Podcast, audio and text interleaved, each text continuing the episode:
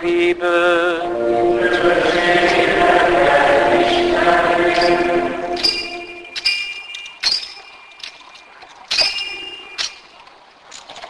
Abban az időben, midőn Jézus útnak indult, oda sietett hozzá valaki, térdre borult előtte, és úgy kérdezte, jó mester, mit tegyek, hogy elnyerjem az örök életet? Jézus megkérdezte, miért mondasz engem jónak? Senki sem jó, csak az Isten. Ismered a parancsokat, ne ölj, ne törj házasságot, ne lók, ne tanúskodj hamisan, ne csaj, tiszteld apádat és anyádat. Ekkor az így válaszolt, Mester, ezeket mind megtartottam kora ifjúságomtól fogva. Jézus ránézett és megkedvelte. Ezt mondta neki, valami hiányzik még belőled. Menj, add el, amit van, oszd szét a szegények közt, és így kincsed lesz a mennybe. Aztán jöjj és kövess engem. Ennek hallatára ő elszomorodott és leverten távozott, mert nagy vagyona volt. Jézus akkor körülnézett, és így szólt tanítványaihoz, milyen nehezen jut be a gazdag Isten országába. A tanítványok megdöbbentek szavain. Jézus azonban megismételte, fiaim, milyen nehéz bejutni a gazdagoknak az Isten országába. Könnyebb a tevének átmenni a tűfokán, mint a gazdagnak bejutni Isten országába. Azok még jobban csodálkoztak, és kérdezgették egymást, hát akkor ki üdvözülhet? Jézus rájuk nézett, és így folytatta. Embernek ez lehetetlen. De Istennek nem. Mert Istennek minden lehetséges. Ekkor Péter szólalt meg, és azt mondta neki, nézd, mi mindent elhagytunk, és követtünk téged. Jézus így válaszolt, bizony mondom nektek mindenki, aki értem, és az evangéliumot elhagyja otthonát, testvéreit, anyját, apját, gyermekeit, földjét, Száz annyit kap most ezen a világon, otthon, testvért, anyát, apát, gyermeket és földet, bár üldözések közepette, az eljövendő világban pedig örök életet. Ez evangélium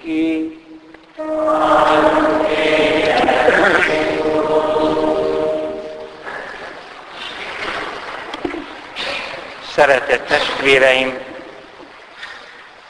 ez a valaki, aki oda siet Jézushoz, a gazdag ifjú, így szoktuk nevezni, már nem volt annyira fiatal, hiszen azt mondta, hogy ifjú koromtól kezdve mindezt megtartottam, de hát nevezzük így.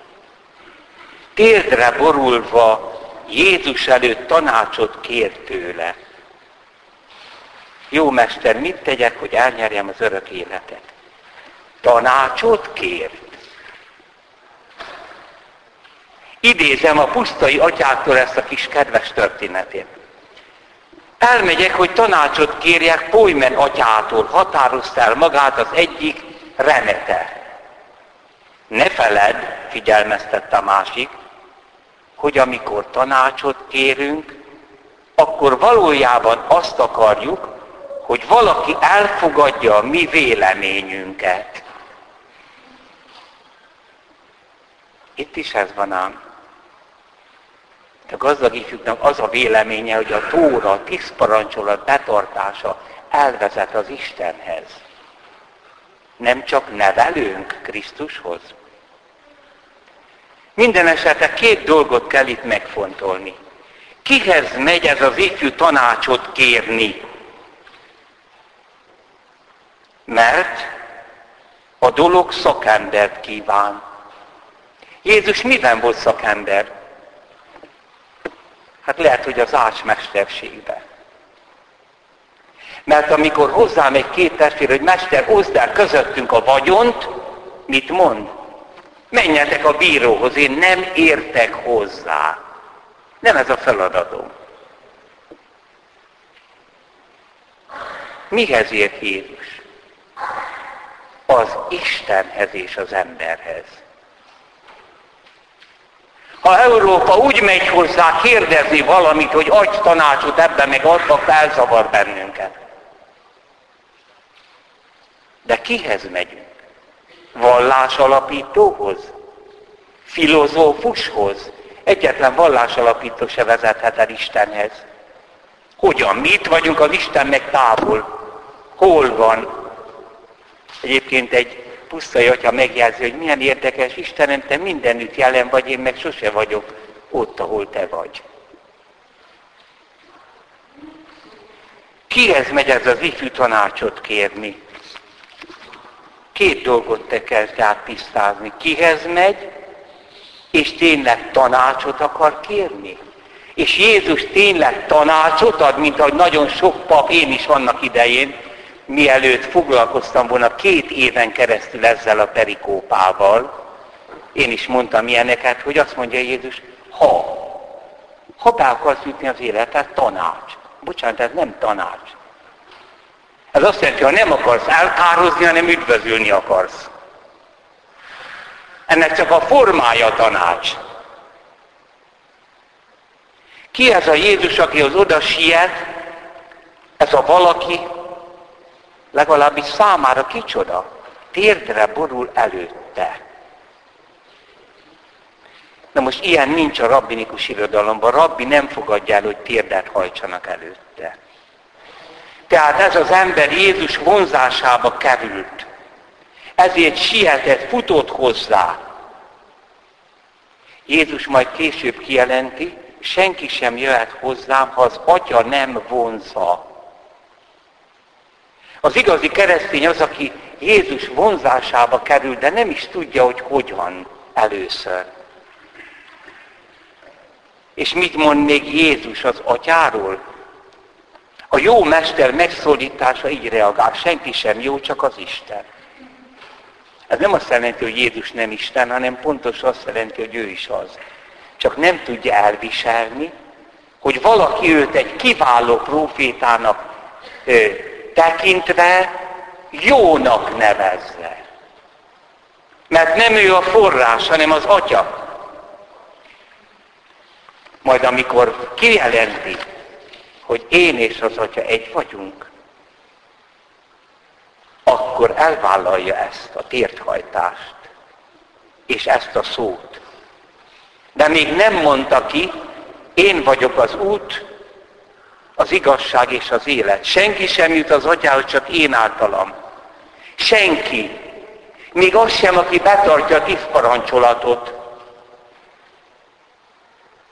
Most még nem érkezett el az idő, hogy teljesen felfedje magát, ezt majd akkor teszi, amikor végső önátadásának órája kezeleg, fölmagasztaltatásának órája kereszten, mert akkor majd megtudjátok, főleg a föltámadásban, hogy én vagyok, eche, asreche, amit Isten mondott Mózesnek a csipkebokorból. Az utolsó vacsorán mondja ki, hogy ő nem csak út, hanem élet is. Vagyis az örök élethez vezető út. Jézus ezért utasítja ezt az ifjút Istenhez, akit egyedül lehet a szó teljes értelmében jónak nevezni. De ha te gazdag ifjú, engem jónak nevezel, akkor talán megérezted, hogy én út vagyok a végső jó, jósághoz. De hogy Jézusnak ez a részesedése az Atya jóságában mit jelent, azt még nem mondja ki. De a fiú érzi. Minden esetre önmagától az atyához irányítja ezt a tanácsot kérőt. És a következő szavaival jelzi, hogy ő önmagát tartja az Istenhez vezető útnak, nem pedig a tórát, a tíz parancsolatot. Hiszen ezt érzi az ifjú is, hát azt mondja, hogy betartottam a parancsokat. És eljutottál az Istenhez? Tegyük fel, hogy valaki minden halálos bűnt, súlyos bűnt elkerült volna. Eljut azzal az Istenhez? Valami még hiányzik belőled. Ahhoz, hogy kincsed legyen a mennybe, vagyis, hogy üdvözülj. És ezt a hiányt, ezt az akajádát úgy léped át, hogyha most mindent elhagyva követsz engem. Testvérek, ez nem tanács. Aki ezt így hallja, annak ez parancs. Mint ahogy én is így hallottam, és azért lettem szerzetes.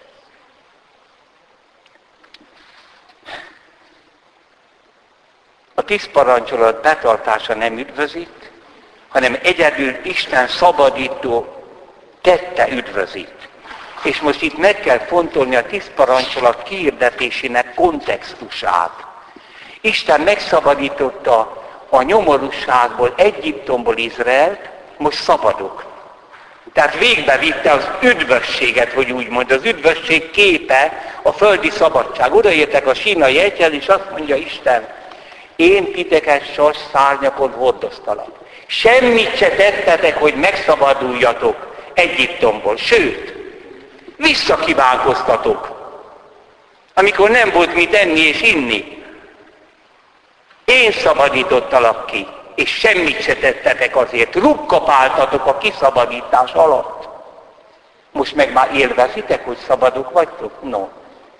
Hát akkor tartsátok be ezt a tíz szót. Az első három azt jelenti, hogy köszönjétek meg. A többi pedig azt tegyétek most, amit én tettem veletek. Mert akkor ér el hozzátok az üdvösség igazában. Tehát én nem törtem házasságot. Én úgy szerettelek benneteket, mint a férje feleségét. Ezért szabadítottalak ki. Én nem hazudtam nektek. Tehát akkor te se törj házasságot, te se hazudj. Én nem adtalak el pénzért benneteket. Akkor te se lopj. Tehát, és Jézus erre mondja azt, a példabeszédet, hogy egy királynak nagy adóssággal tartozott egy szolga, és a király elengedte neki. Ez kimegy a palotából, és elkezdi ütni, verni a szolgatársát, aki pitiáner összeggel tartozik. Besugják a királynak, és az beveti börtönbe, semmit sem értettél. Vagyis az a Krisztusi ember, az a keresztény, aki önmagától nem szabadult volna meg. A bűnbocsánatot nem lehet megszerezni. Azt megkaptam. Feloldoztak a gyóntatószékbe. Mert azt mondta Jézus, hogy bármit feloldotok a földön, föl lesz oldva. Most kijövet a gyóntatószékből, te nem bocsász meg a másiknak, akkor nem érvényes a feloldozás. Te megtöröd a házasságot, ő nem törte meg veled. Te eladod a másikat, ő nem adott el téged. Testvér, érted? Az egzisztenciánkon, az egész életünkön át kell menni a szabadításnak a másik ember felé. Egyébként nem érvényes. Ezt a szabadítást az Isten fia vitte végbe. Ez a szabadítás ingyenes. Nem a tíz parancsolattól szerzed meg, hanem azzal veszed át. Isten ezt akarta a zsidóknál is. Ezért ígérte meg a messiás, meg a szenvedő szolgát, akinek sebei által majd gyógyulást kaptok. Egyszer elérkezik a feloldozás. Addig csak nevelő a tíz parancsolat és a tóra Jézusig. Itt van a legmélyebb mondani valója. Tehát ez a gazdag ifjú vonzódik Jézushoz, mert ott érzi, hogy Jézus körében ezek a tanítványok boldogok. Ezek feloldozottak. Ő pedig örökké a bűn ellen harcol. Tiszta is marad, de nem boldog. Hát mit tegyek? Hát tartsd meg a parancsokat, te is zsidó vagy, meg én is. A tórát Isten adta. Megtartottam, Uram. Ja, akkor hiányzik még neked valami. Tudod, mi hiányzik? Nem valami hiányzik neked, keresztény testvér, hanem valaki. Jézus. És hogy te átlép ezt a határt, neked azt mondom, add el mindenedet, és kövess engem. Ránézett és megszerette. Ki? A második isteni személy. Ebből a két ablakból, ami a szemünk, egyszer az Isten nézett az emberet. Ezt nem lehet filmen megcsinálni, mert aki játsza Jézust, az nem Isten. Tehát az üdvösség pillanata most érkezett el, hogy ránézett és megszerette őt. Ez a szabadulás. Amit most mond, annak ez a lényege. Ne úgy kövess engem, hogy a törvényt betartod, és azzal eléred az üdvösséget, hanem megkaptad az üdvösséget. De ha ezt komolyan veszed, akkor most semmibe se helyezheted az üdvösségedet. Sem azzal nem lehet elérni az örök életet, hogy megtartom a parancsokat, nem lehet azzal elérni az üdvösséget, hogy nem védkezek, bár erre törekedni kell, ez út Jézushoz. Miért? Mert a parancsok azok valamik, én meg valaki vagyok. Az én üdvösségem csak valaki lehet. A dolgok elhagyása és szétosztása a szegények között az elérkezett üdvösségnek a jele. Gondoljunk arra a példabeszédre, amikor Jézus azt mondja, hogy egy szántóvető napszámos egy gazdának a földjén szánt, és az eke bele ütközik valamibe. Kincset talál. Hú, a hallgatóság most aztán figyel, mert nagyon szerették a meséket. Végtelen nagy gazdagság, ez a szegény napszámos. Visszatemeti, itt egy kis huncutság van, mert nem az a föld.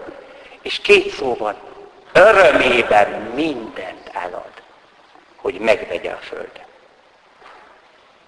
Nem a kincset vette meg, hanem a földet. Mindenki bolondnak nézi, a felesége, a gyerekei, hát eladod a fejünk felől ezt a házat, a lovat meg az ekét, ha megbolondultál, ez a keresztény, akit mindenki bolondnak néz, mint Szent Ferencet, akkor, amikor Krisztus arcával találkozott a szisziben. De mi, akik nézzük a színpadon lejátszódó jelen, mi tudjuk, hogy hát, bocsánat, ez a leglogikusabb. Nincs keresztény lemondás, ez nem lemondás. Örömében mindent. Mert szemeim látták az üdvösséget. Jézus az üdvösség.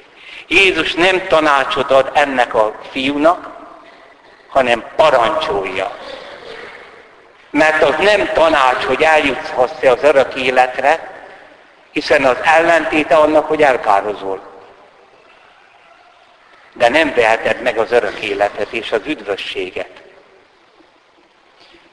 Igen, kedves jó testvéreim, na most itt van az, hogy azért az Úr Jézusnak mindig kétfajta követője van. Voltak, akik azonnal elhagytak mindent és követték. Gondolj csak Mátéra, Vámosra, Zakeusra, az apostolokra. De a szűzanya nem hagyta el a kis háztartását. Mária, Márta és Lázer nem adtak el mindent. Tehát nem abban van akkor az életszentség, hogy mindent elhagysz egyszerre, hanem abban, hogy Jézus megtalált téged. A szerzetesnek az nem tanácsám, hogy adjál mindent, hagyd el a családot, nem ősülj meg, mindent adj oda. Ez neki parancs. Csak neki egyszerre kell megtenni. Neked pedig részletekben. Mindent odadni a gyerekeknek. Az utolsó csöpp energiádat is. Odadni a meghalt feleségedet Istennek, a férjedet. Mindent. Mindent. végül a haldoklásba a testemet is, az életemet is. Tehát nem az a keresztény tökéletesség, hogy valaki szerzetes, az profétai állapot. Az azt jelenti, hogy vigyázz keresztény, neked is szól, csak nem egyszerre. Cseppenként. És örömében. Örömében mindent. Mert ha ez nem örömmel történik, akkor ott baj van. Ezt kell letapogatni a szerzetes növendékben, meg a papban. Akit így hív Jézus, annak kell menni. És ő nem tökéletesebb, mint te, ha nem jutott el a tökéletes szeretetre. Mert ezt Márk evangéliumában olvassuk, de Máténál azt mondja, ha tökéletes akarsz lenni. De hát Máté evangéliumban korában nincs könyvnyomtatás, és szegény Máté nem tudja oda tenni, hogy lásd az ötödik fejezetemben, ott megmagyarázom, mi a tökéletesség. A tökéletesség nem az, hogy mindent elhagy, hanem úgy tud szeretni és megbocsátani, mint a mennyei Isten. Az üldözőidért is imádkozol.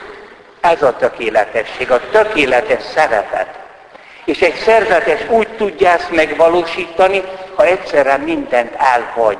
Neki ez nem tanács, de neked se, csak nem egyszerre, hanem egy életen át. Ezért úgy megdöbbent George Bernanos a Kármel napja című csodálatos drámában, ahol a már halni készül, egyébként a francia tízezerhez tartozó nemes származású apátnő, a kis fiatal Blanche-nak, aki most be akar lépni a Kármelbe. Nagy kényelembe ért a Márkinak a lánya volt. Beszélgetés azt mondja, vigyázz, én úgy tudom, leányom, mindent egybevetve, hogy egy középszerű apáca sorsa szánalmasabb, mint egy gonosztevőjé. A gonosztevő még megtérhet. És ez újjászületés lesz számára. A középszerű apáca, vagy a középszerű szerzetes, vagy a középszerű pap azonban már nem születhet újjá. Ő már megszületett. Elszalasztotta saját születését. És ha csak valami csoda nem történik, örökre korcs gyermek marad. A szerzetesi állapot nem tökéletesebb állapot. Mert a tökéletesebb csak az, aki tökéletesebben szeret. De számomra ez az az út, ahogy keresztény lehetek. Nekem itt kell megtanulni a tökéletes szeretetet. Neked pedig ott, ahogy vagy. De ne felejtsd, örömödben minden. És ez a perikópa két oszlopon nyugszik. Egyedül Isten a jó, mondja Jézus. Az apostoloknak meg egyedül ő a mindenható. Közben ott van az életünk. Ebbe kapaszkodj bele. Ez a Jézussal való találkozás, testvérek, förketeges. Íme most remélem, úgy elmélkedtünk az Úr Jézus evangéliumán, hogy az átjár bennünket, mint a zsidókhoz írt levélben most olvastuk, Isten igéje, szava eleven átható, és minden kétélű karnál élesebb. Behatol a lélek és a szellem, az íz és a velő gyökeréig, megítéli a szív gondolatait és érzéseit, semmilyen dolog nem maradhat előtte rejtve, minden föl van fedve és nyitva áll előtte, akinek számadással tartozunk. És ez maga az a bölcsesség, amelyet az első olvasmányban olvastunk, hogy könyörögtem és megkaptam a bölcsességet, és hozzá képest minden szemétnek tartok. Keressétek elsősorban Isten országát. És ez az elsősorban azt jelenti, hogy semmi, amitek van, semmi emberi kapcsolat nem mérhető hozzá csak benne áll fönn. Amen. Hiszek az egy Istenben, mindenható atyában, mennek és földnek, minden láthatónak és láthatatlannak teremtőjében, Hiszek az egy Úrban, Jézus Krisztusban, Isten egyszülött fiában, aki az